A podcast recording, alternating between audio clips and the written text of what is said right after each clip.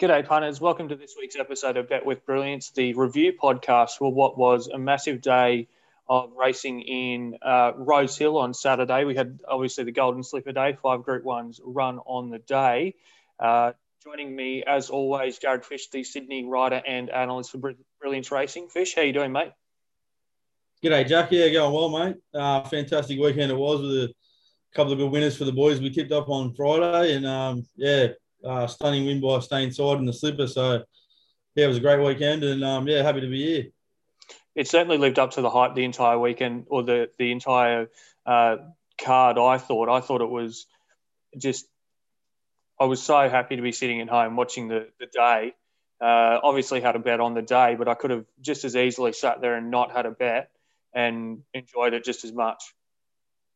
Yeah, absolutely. And I think in the end, the um, the extra week that we got all it did was make the fields a bit stronger, and there was a couple of um, you know uh, horses that weren't going to run uh, the week prior got, got to race this weekend, and it just made the whole day a, a better event, I believe, and unbelievably the track played in a in the soft range. So yeah, it was uh, turned out to be a great weekend.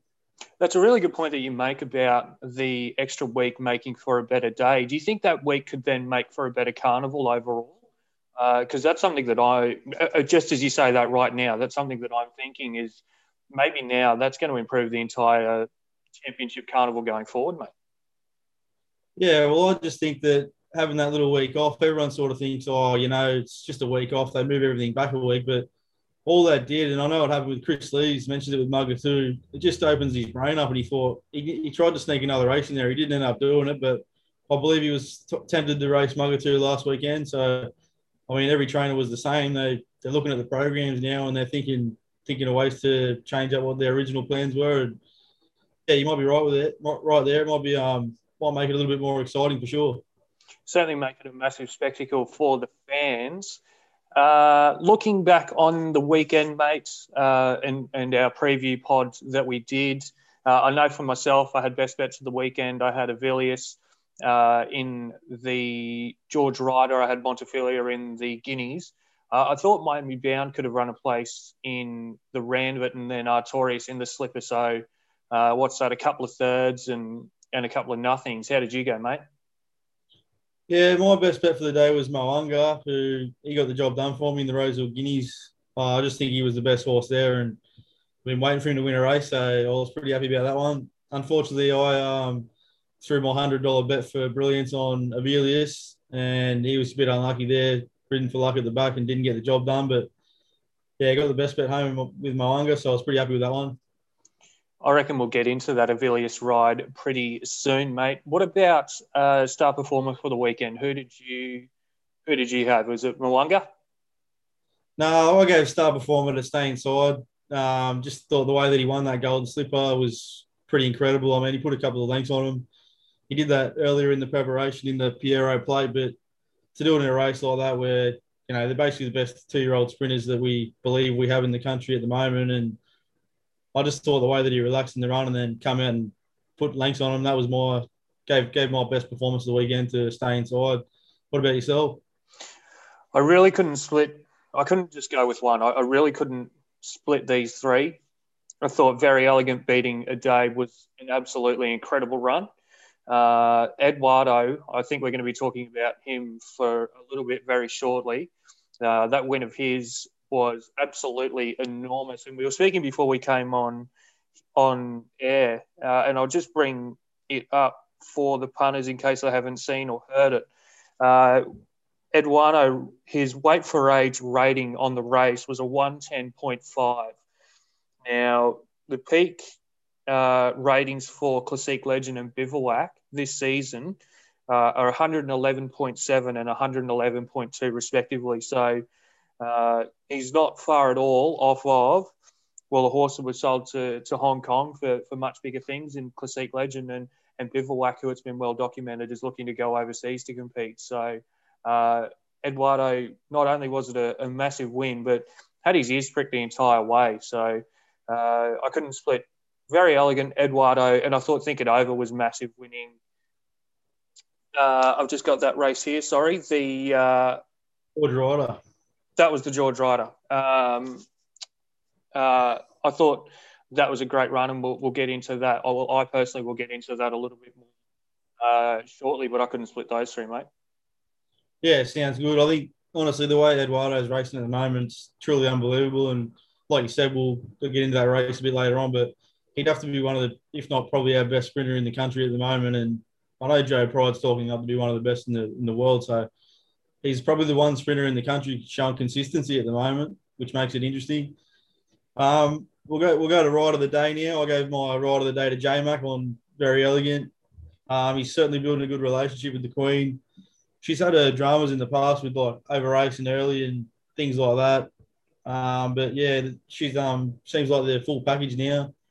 The way that she relaxed on the weekend was pretty good, and then just the way that if you watch the race closely, just before the turn, he was sort of on the inside of Addeybb chasing um Angel of oh, yeah chasing uh, Angel of Truth, and very elegant likes to be on the outside, likes to be chasing someone down. So he made the decision to pull it right back and get on the um, outside of Addeybb. And to me, that's what that's what won the race, I believe. Who was your ride of the day?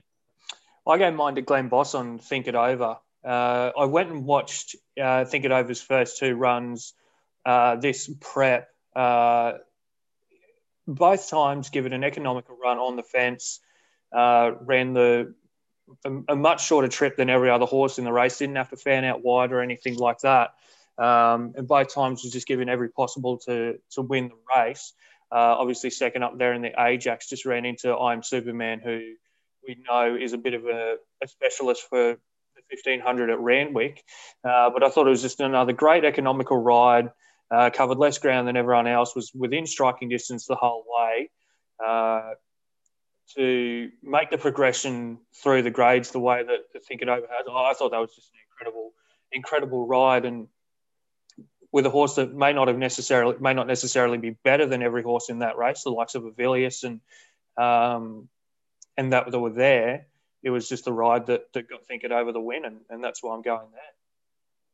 Yeah, for sure. That was a great ride by Bossy. And um, just when that gap opened up there, you just seen Think It Over poking his head through and got the job done again. So Think It Over is certainly becoming that horse that I keep uh, overlooking. And it's frustrated me because it's got some big results this preparation. Absolutely. Uh, looking at the track for the weekend, mate, uh, was at a soft seven. I thought it played quite evenly. Uh, I thought the results were very much tempo related. Uh, the likes of Eduardo winning uh, just ran ran them into the ground early and, and didn't give them a chance to to run on. And then you think of the likes of Mo'unga and the Rosehill. Um, got the chance to come over the top because it was uh, potentially a little bit slower up in front there. Uh, so I thought every horse really probably had their chance. What did you think? Yeah, full credit to the track staff there. I mean, to have him racing on a soft seven after the previous week and 10 days we had was pretty unbelievable. I did think the first race of the day and then the second race, it looked as though it was going to be a bit um, leader biased and the inside lanes were probably the place to be. But it didn't take long for the um, the races to sort of pan it out, and, and the track played very fair after about race three. So yeah, I think they did a fantastic job, and yeah, we've seen winners from all over the all over the track there throughout the last six races anyway. So yeah, very impressive what they've been been doing up there. Keep the track in that uh, that order. Yeah, yeah, it was a brilliant brilliant job by the staff there to have it running as, as evenly as they possibly could. Uh, big talking points for the day, mate. Uh, I had Isotope winning the first race. Uh, that's a little bit of a spot, soft spot being a, a, Queensland filly. I thought she did really well to get the win there because, uh, like you said, it looked like it was going to be leader biased early, but she was able to get over the top of the field very late. Uh, and you spoke about it earlier. Uh, very elegant taking down Addeybb. I thought that was massive. Nash Rawiller is going to miss the rest of the Sydney Carnival. And I'm just bringing that story up here because it was for. Uh, it was for his ride in the Golden Slipper, I believe, on Ingratiate. Uh, his ride. Oh, I'm sorry. Yeah, four moves ahead, uh, shifting and and uh, interrupting ingratiating. Um, so Nash is going to be out for a bit, and you said that J Mac and Tommy Berry are going to be out before we came on air. What's happened there? Yeah, so Nash got um, two careless riding charges, so two in one day, and I think he already had one before that. He had he got um, careless riding on Avilius in the George Ryder, and also four moves ahead in the slipper, just causing a bit of interference. And then J Mac and uh, Tommy Berry in the Rosehill Guineas on the two, uh, well, the winner in the second placing, Mo'unga and Skylab, they both used the whip too many times before the 100 metre mark. So James McDonald's gotten away with it. He's just gotten a fine. He won't miss any racing, but Tommy's got two two Saturday meets, which is disappointing for him. But I mean, you're not meant to use the whip more than five times before the 100 metre mark. And I think Tommy used it 12 times and J Mac used it nine times. So they were both a bit excessive. But I was reading a bit about it today. He basically said Mo'unga's the sort of horse that he needs. He, he's one of them horses that needs the whip used early to get him going. And then once he's going, he's fine. So, um, you know, it's one of those things, keeping keeping all the um, whiners at home happy that the horse doesn't get whipped too many times, even though it doesn't hurt the horse. But yeah, I guess the rules are the rules. And if you watch the front on vision, Tommy's used it way too many times. So I don't think we're going to see him in uh, racing for the next two weeks, which is disappointing. I guess the big one is Nash is going to, he's been riding really well. So he's going to lose. He won't be riding in the TJ Smith on Eduardo. And yeah, I guess it um, certainly makes it harder for trainers to pick their jockeys for the next couple of weeks anyway. Yeah, it certainly does. And it'll be interesting going forward the replacement for Nash on Eduardo. And if that jockey can have the same effect that Nash does, we know he's a strong rider, and that is what a horse like Eduardo definitely needs. Uh, interesting to see what happens going forward there. But I'm really excited to talk about the weekend, mate. So we'll get straight into the first of the big five. It was the Randwick Stakes. Obviously, very elegant, got the win. Uh, I've got some figures here for us. Uh, race went 5.8 legs above uh, the all average benchmarks of the 600 metres and then 4.9 legs from the 600 They ran a 35.66 for the last 600 metres. Uh, I obviously it was a great ride from J Mac for for very elegant to beat a day. He looked in a bit of trouble at the time for mine. Uh, Michael was riding him hard from a long way out. Uh, so I'm not sure what's happened there. If maybe he didn't turn up, or he just didn't, you know, just had an off day. Who knows? But um, I also thought that Sir Dragonet put in a solid run. I think the key to him maybe was uh, was the soft track in the 2,000 meters. What did you think coming out of that race? Yeah, well, like I said, I, I think they're very elegant, full package now. Well, she has been for a while, but I just think you, got no worries with her now. She relaxes and she, she does the job perfectly for J Mac every time he hops on. I think Angel of Truth sort of acted like a bit of a teammate for Very Elegant there by setting a fast pace, and I think that's uh, Dave sort of chased him earlier to get to get going, and then it sort of set it up for Very Elegant. But I, I believe um, Dave's run was great as well. I think both of them had, had ticks. You know, very elegant got in by a, a length in the end. But um, I guess, like we said, the day was first up. Very Elegance had a couple of runs. That was probably all it was in the end that separated them. Going forward, it's going to be a couple of weeks. Queen Elizabeth. I think it'll be a two horse race once again. And yeah, I mean, I think if we can get a if we get a heavy truck, I think I'd have a, Addeybb on top at this stage because that's what he likes. But if we get a, a firm service or a, in the early soft range, I still think very elegant will get him again at the uh, in the Queen Elizabeth. But yeah, it was it was a pretty good race. Another exciting one to watch. The two fighting it out. Yeah, hundred percent. I, I think that probably one of the biggest talking points going into the Randwick, or the the one of the biggest thoughts I had personally was that very elegant. We believe has come back a much better horse this this year in this prep. Her going out and beating Addeybb which she wasn't able to do this time last year. Even though he was first up, he's come from overseas. He still had the conditions that he wanted. He likes he likes the the cut in the ground and and the two thousand meters. We know that. Uh, she went out and beat him and beat him quite well. Uh, I think that's proven that she is a much more formidable animal this season.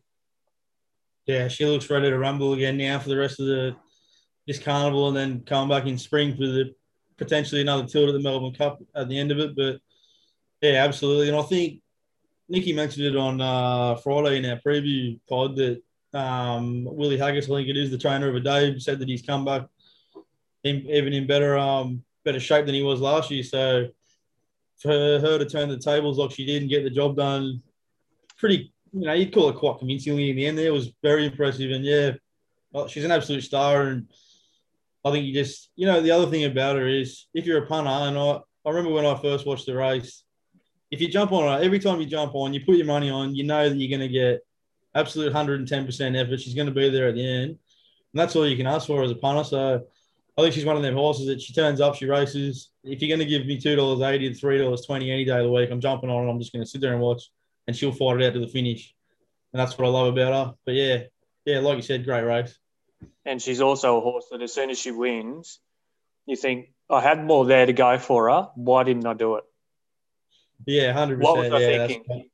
you have that thought and you think like you know oh, she'll win but you know i'm looking at this that the other thing in the rest of the day she goes yeah. out and i mean i was doing it. I, I, she's won the race and i go why didn't i absolutely truckload her? Like what was i thinking? The uh, other thing everyone absolutely loves it. Like i get text messages on my phone all saturday arvo when the races are on. Very elegant wins a race and i get about five or six beeps in a row and it's just people telling me oh she's done it again or you know how good how good is she? And it's true that's how good she is. And yeah i mean she's got she's got an absolute busload of followers here in the country in Australia. So yeah, hopefully she can go on with it. Yeah, not obviously not in the same league as, as the likes of Winx, but definitely our queen of the turf now, and and we'll be chasing a, a Winx like record, uh, which will be incredible to see. I, I, was lucky enough to to have seen Winx in her last run at Rosehill, where she won the George Ryder, and um, love to be able to see very Elegant because she fits that type of mold. You know what I mean? She's very much the people's champ. Yeah. The, uh, one other thing I was thinking about it last year. If Chris Waller can pull off the, I don't know how he's going to do it, or, or if she can do it, but if she could ever win a Melbourne Cup or win this Melbourne Cup or get in there and win that, her scope of Group One wins and her scope of distance range wins would have to be second to absolutely no horse in the world, surely well, it, incredible. It would range from a mile to two miles. I think she might have even pulled off a fourteen hundred, hasn't she? Well, yeah, either way, actually, yeah. Actually, yeah, you're right. Yeah, yeah, yeah. Fourteen hundred to thirty two hundred, that would be, and it's just she destroys the guts here. But I, I think she got a little bit penalised by the weights last year, and the thing is, because she keeps winning races, they're going to keep giving her weight. So, so she certainly makes it hard for herself to win a Melbourne Cup. But I would absolutely love to see that. Um, I think there's some uh, talk around the traps as well that uh, an arc in, I believe, France is on the cards for Very Elegant. I don't know what time they run races in France, but I can promise you I'll be up for that. Um, and, yeah, absolutely. Not going to miss that one. And you know that that the likes of Ladbrokes are going to have a market open for it. If they give me, I don't care what they give me for her, I'm backing her. Um, I'll back her anywhere, mate. Yep. Put her on a put her on a racetrack at the Olympics and I'll back her. Yep. She's an absolute weapon. yeah, totally agree. We'll move on to the next one, mates, The Rosehill Guineas. Have you got some figures there, mate? I'll let you talk about this one since he was your best of the day. Yeah, Rosehill Guineas, 2003 year old Group One. Um, just the first first Group One win for Annabel Neasham and, and. I just thought it was fully deserved that Group One. He's been racing fantastically this whole preparation. I'll keep speaking about it in the podcast, but I guess I was waiting for this this moment. I thought he'd win this race, and I'm glad he did. He actually jumped pretty poorly. Um, Annabel said that they'd spoken and they thought that he jumped quite well and be in the front half of the field, but he was sitting about second or third last there for a bit. And I was even myself, I was like, oh, how's he ended up there? But Tommy had to do what he does and pulled pulled him out to the outside. And in the end, he was certainly the best horse in the race and deserved the win. Um, Skylab's racing extremely consistently, and I, I, thought he was absolutely no chance for a 2400 meter race before what he did on the weekend. But after that performance, I give him every chance in the um, in the derby coming up. The only two horses in the whole field to crack uh, th- in the 34s for the last 600 with it was Montefilia and Mo'unga. So I think Montefilia is shaping up to be a bit of a stayer. She's got to be winning in her coming. There's no doubt about that. Uh, I mean, I, th- think they're going to the Derby. just scared the shit out of me. Then my doors open on me. anyway, anyway, yeah, Montefilia to the derby, and um, yeah, and we just spoke about it before. The uh, interesting thing about it was Mo'unga and Skylab with Berry and McDonald had the excessive whip charges on them, so everyone who backed Montefilia was sort of blowing up, saying should get paid out as a win. You know, if we, we race fairly, but in the end, the stewards come back and said, you know, the distance was too much. You weren't going to get there, but another great race. How did you see it? Oh, I did say when we first started doing these review pods that I'll never come on here and jockey bash. I've, I personally have not ridden a horse. Um, I don't think I ever will ride a, a thoroughbred racehorse. Uh, my thoughts on the ride of Montefilia. Had Jason Collett been a little bit more patient, do you think he could have found that gap on the right hand side of, I believe it was Skylab who was inside of of Mo'unga, and without having to go around heels, do you think maybe that could have given Montefilia the chance to win? I mean, this is a bit of honestly, it's a bit of pocket talk for me. I, I backed her uh, personally. I thought she was uh, was really well suited to the uh, the 2,000 meters. But I yeah. just I just wonder if she'd been a little bit more patient, maybe maybe without having to go around heels, she could have just gotten that gap there, and, and that would have made life a bit easier for her. Yeah, that's always an interesting one when you look back. They make a move early, and you think, oh, and then and then you see that the gap open. I mean, I'll probably mention that in the next race with Avilius, but absolutely. I mean, when the race was on, I'm not going to lie to you, my eyes did not did not budge once away from Mo'unga. I just wanted, wanted to know that he got the job done, and he did. But yeah, watching the replay, I think if the breaks came from Montefilia at the right time, she could have probably closed the gap. And yeah, she was certainly a winning chance in one of the one of the rides of the race. Lions Roar was another one that didn't get the break. He was probably about the 150 mark. He sort of his gaps closed up on him, and that went away from him. And the other one that I thought was superb again, I mentioned it on the preview the other night. Um, Wheelhouse paid twelve dollars. Bowman Waller. He's put in another superb run, and I think he's got a big win coming in. He's got that um, oh, what do you call it? He's got the heart and the um, he's able to sustain a run for a long time. So I'm certainly keen to follow Wheelhouse out of that one. But yeah, Mo'unga, Montefilia going forward in the derby, you'll have to have a good look at that because she'll probably get in nicely at the weights and she's racing very well. Yeah, like you said. Yeah, she's off that 2,000 meter run. I'm actually really looking forward to her going to the Derby. I think she's showing, she showed that sort of sustained run through the straight. I don't think she ever really properly picked up in her pace at any point. And uh, she looked to have been hard ridden from the corner. Uh, I think the 2400 metres won't be an issue for her. Uh, I can actually probably see a, a, scenario where she outstays Mo'unga over at 2400 metres, but uh, I guess that'll be a, another discussion for what's that, a couple of weeks' time, and and we'll be on here to have a yarn about it. Uh, I don't want to take anything away from Tommy Berry and. It was a great ride. He got cover uh, in transit, clear air in the straight. It was absolutely textbook from Tommy. But I just don't know if I've got anything else to follow out of the race. I thought Grand Slam actually was quite disappointing. Uh, I just want to touch on this very briefly because being beaten over 10 lengths, but led the field up ears pricked most of the way. Uh, I reckon the, the 16 to 1800 for him is the absolute, uh, yeah. the absolute ceiling for him. I think he over races a little bit too much, and he definitely over raced in this one. He was going quite hard pretty early, from what I saw. Um, interestingly enough, I did hear today that um, Annabel Neasham's thinking about pulling Mo'unga back to the um, Doncaster 1600. So well, I don't think she's too keen to go any further than 2000 with Mo'unga, which is interesting. But yeah, like you just mentioned, Montefilia is probably more suited going forward and stepping out in trip. Well, there's a futures market that I want to have a look at because might be able to get some juicy ones there for the punters. Uh, we'll move on to the George Ryder, mate. I'll just bring this one up here because that was the the Group One over 1500 meters. Uh, that was Think It Over that got the win there. That was, uh, as I said before, one of my star performers in Glenn Boss with the Rider of the Week. They were 6.3 lengths above benchmark to the 600 and then another 5.2 from the 600 home. So over 11 lengths above benchmark for the race. It was an incredibly uh, fast run race, uh, clocking in 35.2 for the last 600. I think Avilius was really beaten by his drawing this race. Uh, as soon as they jumped, Cascadian was right next to him, showed a little bit more toe out of the gates with Rachel King, who wanted to go over to the fence and and being sort of the long neck uh, to Cascadian's inside, Nash was sort of forced over to the fence.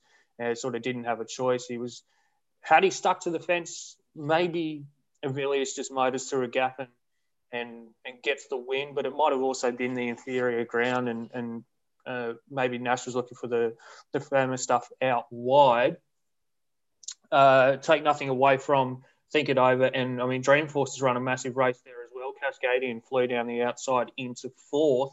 Uh, I really can't follow anything out of this race, but um, yeah, that as soon as that race started, and Avilius was giving them, I think I said in the chat, Avilius is giving them 937 lengths here. Like you just knew as soon as the race started, it was going to be a sick watch. Yeah, absolutely. You know, Avilius was in that spot you definitely don't want to be in. If you could have picked a spot you didn't want him to be in, that was it. And he was there for the most of the trip. Looking back on the replay and the front on vision, if he had stayed where he was um, and sort of followed Think It Over through, there was definitely a big gap there that opened up. But I mean, that's that's what happens when you're racing back there. You got to ride for luck, and you can't take anything away from Nash. He did. He's copped a careless riding charge, but he did did get him out and give him every chance of being close. But yeah, looking back on it, even he would have probably hoped that he stayed there. But what about um how good's Kerry Parker going? I mean, honestly, I just keep overlooking him, and he's Think It Over has won the Liverpool City Cup Group Three over thirteen hundred, second in the Group Two over fifteen hundred, and then wins this Group One.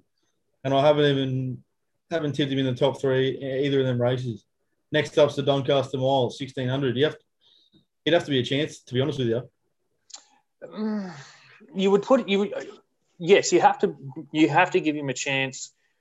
Mainly given the field that he's just beaten. He's beaten Dreamforce, Avilius, Cascadian. They are Group One gallopers.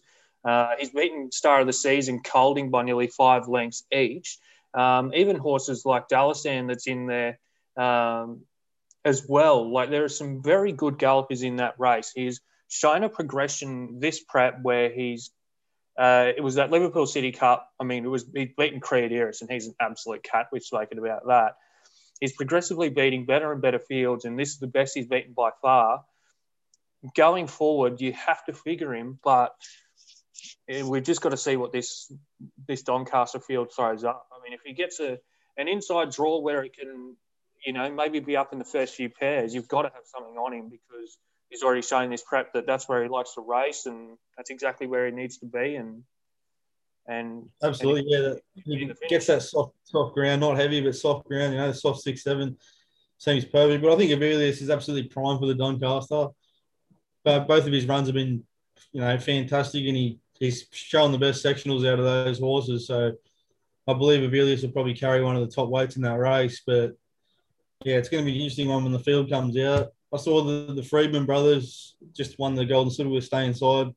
They've got Forbidden Love. They're trying to get into the slipper, and if she gets in there, I think it's going to be 49 kilos, which that's remarkable. The way she raced last start, you'd have, you know, that's if they can get in there, they're trying to. But yeah, it'll be up to the nominations, I guess. But yeah, that's another exciting race coming up in two weeks' time. If Forbidden Love was in there and what had something like a good eight, nine, ten kilos on a Avilius, you'd have to have something on her. I'd love to see the likes of a Brenton Avdulla book to ride Avilius now that Nash won't be.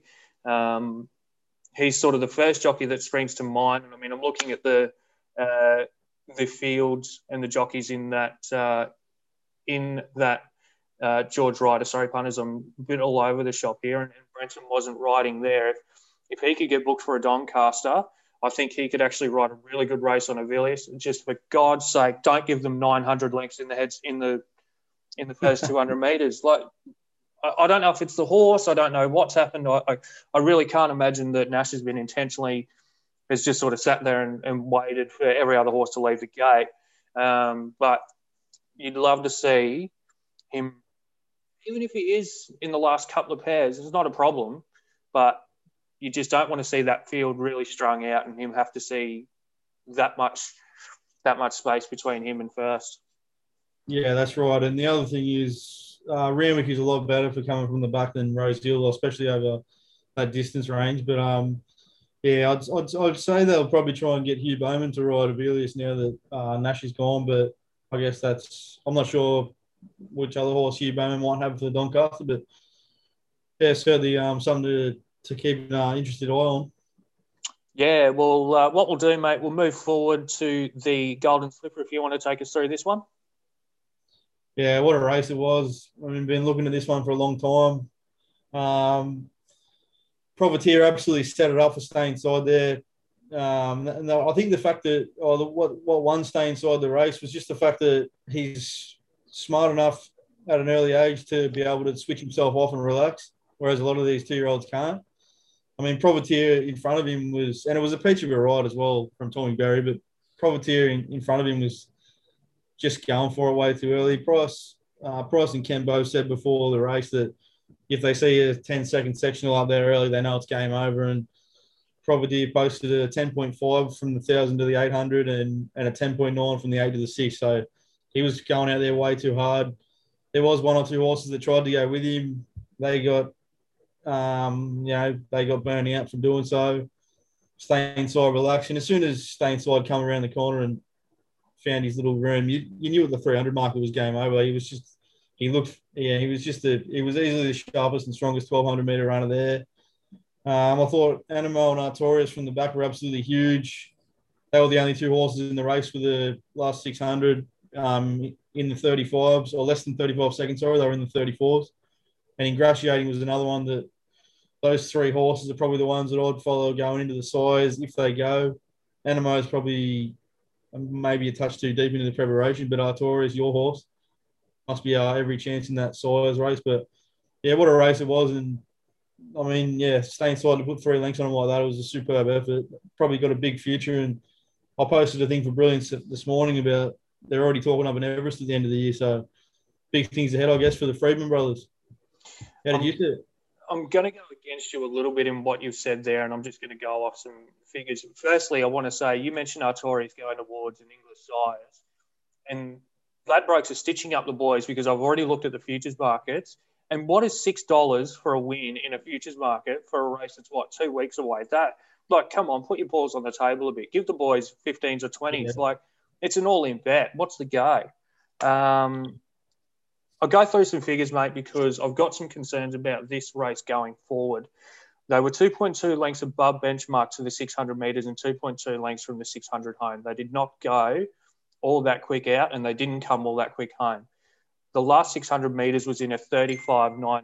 Now, looking at some other figures for the day, Very Elegant in the last 600 metres has beaten these two year olds home and even looking at the, we spoke about isotope in the first race, and I'm just bringing up these figures here. The last 600 was a 35.38 uh, in the race that isotope won. So I've really got some concerns about this race in this field going forward. I think if Stay Inside goes to the likes of an Everest, it would be a great story. Absolutely. Not a snowball's chance in hell I'm putting a cent on him. Uh, it was another great ride by Tommy Berry. Put him up what in the first few pairs, got him cover early, brought him out into a great part of the track at the right time. I'm not taking anything away from that. I think it was a fairly slowly run race. I don't want to follow it at all. Um, every horse was off the bit at the top of the straight, off a slowly run race. So it suggests that none of them really handled the ground at all. Um, Berry looks like a dead set passenger, like he didn't have to do any work in that ride. Um, I think it was a great win to the eye, but the clock doesn't look to be backing it up for me. Um, even in the uh, the George Ryder, they've come home in the last 600 faster than than these. And I mean, they're, they're two year old sprinters. They're, that's going to happen, but I can guarantee the the Blue Diamonds uh, rated much better, uh, where Artorias got the win, and the track will certainly have uh, an impact on that. I don't want to follow this race at all going forward. Apart from exactly what you said, I entirely agree. Anamoe ingratiating Artorias, the sires, line them up. Let's go. Yeah, for sure. Those three of the sires horses. Um, yeah, I'm not sure. I think the pace was there early in that race, and I think that when you put two year olds in a massive field like that, there was 16 runners, I believe, or 15 maybe. There was a fair few of them that just got caught three wide, and they were they were going to be no chance off the back of that that pace. But yeah, going forward, I mean, I'm not I'm not really taking much forward out of the race apart from keeping my eye on those three for the 1400 meter races coming up for two year olds. But what what you do now is with these ones, you just wait until they come back as a three year old, and the next preparation, you see how they trial, you see how they how they've grown on, and um, you go from there. But yeah, it was an interesting race nonetheless, and I guess um, I, I think I read this afternoon actually that Stay Inside's going to go to the Sires as well, which throws another spanner in the works. But the way that he raced and the way that he has been racing, I would say that he's more of a 1100, 1200 meter horse than 14 compared to those other three we just mentioned. Depending on how they pulled up, I'm not going to. If if the trainers come out and say, you know, the likes of Stay Inside, Anamoe, Ingratiating, um, even Captivant was there, and uh, and Artorias. If the trainers each come out and say, like, horses pulled up great since the the slipper, you know, they got through it very well. Um, I mean, it could be all smoke and mirrors from them. You don't really know. But if they truly mean that the horses have pulled up well, I see no reason why none of them will get 1400 metres because they are not coming out of a fast run race. Um, so, I, I, mean, if they had really busted the clock here and, you know, they're putting in 34s for the last 600 and they were, you know, eight or nine lengths above benchmark, I mean, I might even try and go and find that, that uh, blue diamond now for the punters just to give them some kind of an idea. Uh, if they had, you know, really gone out and busted the clock, uh, then you would say, oh, like I don't know if they can can back it up into a, a but if they if they can't do it off this slightly run race, I don't think they ever will. Yeah, that's fair enough point, I guess. Um, you're certainly not impressed with the time in that race, are you? But it's, anyway, um, well, it's I mean, it's it's something that you've look at, got to look at going forward. You know, it, I think the clock never lies, and yeah, that's true. And I think the another thing that you've got to take out of it is too a lot of those horses in the Gold Slipper hadn't proved themselves at twelve hundred before racing on the weekend, and then uh, you know they, there was a couple of eleven hundred meter horses in that race. Got no doubt about it. But yeah, those um those three are definitely the ones that follow going to the Sires. Anamoe, Artorias, and Ingratiating if they'll get a race. All right, I've told a bit of a fib because I've just brought up the figures for, well, not told a fib in a sense. I didn't even have these figures before uh, coming on here. Uh, the Blue Diamond, they went 2.9 lengths above to the 600 and 2.2 home. Um, so it was definitely good form, but that was also on a good track as well. Yeah, yeah, that's exactly right. It was on a good track. They did go out a little bit faster, which is why it's set up for a a, uh, a stain, uh, sorry, uh, yeah, yeah, sorry, uh, an Artorias to run off the back of it. Um, but they really haven't gone all that fast, and and um, yeah, I'm just worried about this one going forward. Just trying to bring the results back up from Saturday. Have you got anything else you want to pull out of that race, mate? Because I've sort of had my two cents. I'm, I'm a little bit concerned about the race going forward. Yeah, no, similar to you, mate. I'm ready to let them get most of those horses. Probably that was the grand final, and they'll go for their break now. And then when they come back out to trial, that's when we'll put post our eyes back on them and any improvement you take them forward from there. But yeah, no, happy to put that race behind us for now. It's a good thing. It's a good thing that you note about the trials there. I think the biggest thing is not so much to worry about the times that they run in those trials. See what their actions like and if they really have come back and and I think commentary from from trainers and and their first runs uh, back at the track are going to be incredibly telling as to if they've really come back as three year olds because it can be quite difficult. Uh, we'll move forward, mate, because I'm really excited to talk about this race. Uh, my opinion between Saturday and this evening has changed drastically uh, on the horse that won this race. It was the Group One a Galaxy. That one was over the 1100 meters. Obviously, Eduardo's won that. Uh, race went 6.3 lengths above benchmark to the 600 meters and 5.2 from the 600 home. The last 600 meters was in a blistering 34.5 seconds. Look, you could look at this a couple of different ways. Uh, and we've already sort of alluded, like we've sort of already taken these points of view in previous races. he's raced against a bit of a B grade field at best here, and he's absolutely busted them up. Um, but he's put in big figures, big times, big margins. Uh, going into the Galaxy, I thought he's coming off the back of breaking a, a, track record at Randwick. He really come and do it again? He's pulled this performance out, and I'm so excited to see him run again. Oh yeah, absolutely. And I think what he did was he showed sheer speed, strength at the start of the race, and we were talking about it before. I said he bullied the rest of the field away. Like he's made him work that hard early, and then he still his last 200 meter sectional was still below 12 seconds at 11.89. He raced 18 seconds to the 800 meter mark, so that's 300 meters in 18 seconds to kick off the race. He's absolutely flown out, and he had the third fastest last 600 in the race, carrying the most weight and setting that pace early. So I honestly believe he's the best sprinter in the country at the moment, and I guess the one thing you got to take, but you can't be racing that fast in the TJ Smith if he's going to do that because 1200 meters with those sprinters, the best best in the country, are going to be a bit tougher than this race. But yeah, like you said, that was absolutely superb to watch, and it was very similar to what he did the Nature Strip the week before. Just I just thought, oh, it's just incredible. They broke the track record, and then he's come out here and blown them away here. I'm very disappointed in myself that oh, I didn't see him on top there. I, I think he's one of them. It's one of those races where you sort of, as a form analyst, you try and find something why you don't want to go Eduardo again. I mean, he just broke the track record and was going out on a soft track where he races better than what he does on a good.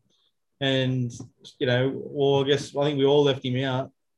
And we just look back and go, how, how, did we do that? I mean, I tipped Talier, who's, I mean, I think she had every chance in that race. Just didn't show anything. She's just not up to the class of Group One sprinters, I guess. But yeah, I think just an incredible race by Eduardo. Yeah, I totally agree. Look, um, when a horse, from mine personally, my point of view, when a horse goes out and breaks a, tra- breaks a track record, runs a massive race, beats who has been our best sprinter in the country for the last couple of years, you've got every right to be concerned. I was definitely very concerned. I thought, surely can't back that up, Kenny. Putting in a, a performance like this, I have to agree with Joe Pride that he's the best sprinter, and yourself that he's the best sprinter in the country. And uh, who, who, else there is there in the, the world that could beat him? I don't. I, I'm just thinking about it now. I'm imagining a a TJ Smith where maybe Eduardo and, and Nature Strip draw low. Uh, they take up the running, set the pace. You've got a Masked Crusader, a Bivouac in the back of the field. Uh, that big straight at Flemington that you mentioned before, it'll be a, a massive race to watch. I, I, could easily watch it without having a cent on the race. I mean, I'll probably have to back Eduardo. Um, and the way that that uh, Masked Crusader won that William Reid, you've got to have something on him too. Uh, but it will be an incredible race to watch. I, I think I think he can win the TJ. I, I think he's done incredibly well. What a race that's going to be in two weeks' time. Unbelievable. But I mean, if he does win that race, he's easily he's the best sprinter in the country and the world. Thousand meters against Nature Strip track record, eleven hundred here, and then goes and beats him in a twelve hundred. That's that's consistency, and it's just showing that you showing everyone that you're the best in the country. Like you said, he probably needs to draw in the top six, one to one to five, maybe six, the way that he races. And I think Joe Pride has mentioned that he he is the sort of horse that can relax, but oh, he's going to need to relax a little bit in this and then show his um show his pace late because I think twelve hundred might might see him out. Nature Strip, especially if his Nature Strip's next to him, Nature Strip can't do the twelve hundred. I'm convinced. I know they're going to the TJ Smith, but Nature Strip can't win. Twelve hundred is way too far for for him. Um, but yeah, even this race on the weekend, I mean, those horses down the bottom there, Bella Bella's, Talia, Wild Ruler, they're good horses, and they were in there with 51. You know, they, they, they probably had every chance to win that race, and Eduardo's beaten him with ease. Horbury on her is a first up absolute jet, and she tried to go. She tried to go with him there for a little bit and absolutely died died late. She's about a 1200 meter horse, but yeah, the way that he's racing, I mean, you just have to admire it and probably give a pat on the back to Joe Pride because he's done a fantastic job. He's got this horse absolutely airborne. Um, I really can't take any other horse. I could probably take a, a wild ruler out of this race. Uh, from barrier nine, I mean, he went back and um, Eduardo's just gone, obviously, way too fast for Wild Ruler to be able to, to chase him down in this. And and I think there is obviously a, a massive class difference between those two horses. That that sort of goes without saying. Uh, so I'm not going to throw Wild Ruler in the bin just yet. Um, Eduardo going forward to a TJ. Pray to God that the barrier draws kind. Uh, if you take the all ins now and and hope for a good draw, or you wait for the draw and launch straight into the early price that they give you, I reckon you might get a half decent one, and and I think it might be a really good bet. Yeah, I think you're right there for sure. He definitely needs the inside draw. I think those horses, Wild Ruler and Talia, they'll go back to the, they'll drop down a few grades now. They come up and had a crack at the, you know, Group One sprint, but then uh, Wild Ruler's still young, very young, but Talia's yeah, yeah, she honestly had every chance there, and I can take Hobby on her forward. I mean, she did die there late, but if if you remember what that speed map looked like before the race and how much pace Eduardo's put on there, she probably had every right there first up to take a bit of a hit from it. So I think a few weeks break for Hobby on her. I'm not entirely sure where they're going to go, but um, yeah, I can take Hobby on her forward as well. I, I know a lot of people are forgetting her after that one race, but I'm willing to give her another go. Mm. Yeah, well, I'm certainly not going to talk you out of that. Um, I think Wild Ruler for me because he's still only uh, he's only a three year old. Uh, he won his race first yeah. up there quite impressively. Um, I think he's got. I think he's still got a bit more in, in the tank, and he's got a very good sprinting uh, trainee in. Uh, sorry, very good sprinting trainers in, in the Snowdens. Um, yeah. One question yeah, for you. Sorry.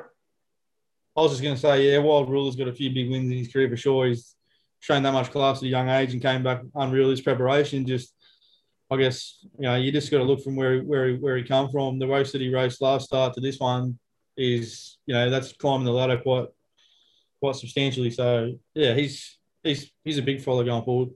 Uh, one question that I do have for you: the two performances that Eduardo's put in uh, obviously, was what was it, the challenge where he beat uh, Nature Strip, and now what he's just done on Saturday. Is yeah. he going to scare off other horses from the TJ? Do you think that the trainers are, are going to think, what's the point? If, if you've got uh, an Eduardo, a Nature Strip, a Masked Crusader, and a Bivouac there, are there trainers out there thinking, what's the point? Why am I bothering? No, I don't think so. I think I think if you've got a good sprinter on your hands, anything can go, anything can happen in those sprint races, and the horse isn't going to scare you off. Especially, I mean, Nature Strip's been the prime example of this. You can be in a thousand meter jet, and you can stretch it out to eleven hundred, but going to that extra hundred meters, twelve hundred is is another step in itself. And Eduardo hasn't really done that. I mean, he, he over raced badly in the Everest last year. He probably set it up for set it up well for Classic Legend, and I know Pride keeps saying that he's he can relax, and I've got no doubt that he, he can be a gun at twelve hundred as well. But I, I don't think trainers are sitting there going. I, I, think a lot of trainers would even still still think that Eduardo might not be the horse to beat, based purely on the, the uh, early sectionals he shows that he needs to race a little bit of a different style to get that job done. But yeah, they'd, they'd certainly be um, looking at him. But no, no one will be scared away. They'll all be there, and it'll be a, a cracking race, in my opinion. Well, I'm certainly looking forward to it. I'm just trying to bring up some information here, mate, before we wrap it up, which I'm having some real struggle with. With um, sorry, punters. Uh, have you got anything else that you wanted to talk about out of Saturday Fish? Because I am just about done and dusted, mate. Oh no, nothing really. I just um, I hope they bring out the uh, Flemington and Caulfield races again soon because I'm I'm not too good on the old Bendigo track and the we had that race the week before, Mornington. That's about all. But no, nah, no, nah, it's been been a, it was a great weekend of racing again, and no, nah, that's about all for me. I think we've covered a fair bit there, and we, we mentioned a couple of horses to follow going forward, and I'll be at Rosehill uh, this Saturday for a couple of races. So yeah, I'm looking forward to that. Since you've touched on Bendigo there, I had a little bit of a field day on Saturday just because I feel like I need to blow my own trumpet. I haven't been in the greatest form of late on brilliance, and I am sorry for that, punters. But I think I was able to get five wins or something like that on the card there. I was able to knock off a couple of short favourites. Um, so I did have a good day there. It looked a little bit leader biased to me, and and um, that was probably uh, a combination of a soft track, and it looks like a, a little bit of a tighter turn there at Bendigo uh, on the oval there, so that might have had something to do with it. But uh, hopefully the punters found a few there. Uh, looking forward, Fish Saturday at Caulfield. Uh, since you since you have requested it, Racing Victoria's come up with the goods. It's Easter Cup race day from Caulfield, and we've got the Tancred Stakes on Saturday. So we'll be previewing this one during the week, punters. Just having a look at some of the names on this Tancred, for example. You've got your Melody Belle, Sir Dragonet, Colette, uh, the Chosen One, Southern France. There's some massive names there. Uh, you've also got your Vinery Stud, Personal Montefilia, Hungry Hearts uh, in that race as well. Uh, that's going to be a massive weekend. Even Italic Stakes with Cherry Tortoni and Young Werther. So we'll be previewing that one on, I believe, Thursday to be posted on Friday, mate. We've got a big, uh, big weekend ahead of us yet again. Yeah, looking forward to it, mate. Can't wait to talk about it and hopefully uh, head up there on Saturday and find some winners and have a good look in the yard as well. But, um, yeah, hopefully we can get Lloydie on the show again Thursday night with us. Bit of um, bit of knowledge from the king himself. Hopefully he's got those goggles because he was seeing them quite well through the goggles, I believe. How did I miss this? The Emancipation Stakes is also on Saturday. Arcadia Queen, sorry, Arcadia Queen, uh, and Crone are there as well. So it's going to be a massive weekend. Geez, I'm looking through these fields, mate, and I'm excited. I'm not going to go into it too much, or we'll be here all night. Uh, that's about all. Lloyd, did message me earlier and apologise that he won't be here for the uh, review. He said he's got swimming lessons at Sabo, so he couldn't make it on tonight, but he'll be he'll be back on Thursday night with us, which will be good. I can I can I can just see him going through the pool with his flighties and his missus trying to hold him up out of the water. Because that big yeah, that big beard, that big that big beard would be dragging him under. Oh, that's hilarious. Um, well, mate, that's about it from me. I've got to apologise to the punters because uh, I spoke to you about it over the weekend, mate. I'm battling with some some issues, some health issues here. So apologies to anyone watching this. Normally it's a bit of a ruder mug than usual, but only half of it's working at the moment. I'm uh, I'm sorry, punters, if you're listening to this on Spotify, you really you're lucky. You don't have to see what's going on here. It's not nice, but uh, I'm sorry for that. Uh, mate, it was lovely to have another yarn with you. Look forward to it as always. It was a massive weekend of racing there at, at Rosehill, and, and we were able to find a couple. Thank you again for joining me very much. No worries, mate. Thanks for having me again. Yeah, yeah. Look after yourself, mate. Um, bit of a rough weekend for you, but hopefully you're feeling better soon. Yeah, talk about chalk and cheese. Off to the hospital, but I've tipped five at Bendigo, so I don't know. Maybe I need to pick this up a little bit more. I, I wouldn't really mind it if I keep in good form. I'm obviously not that phased.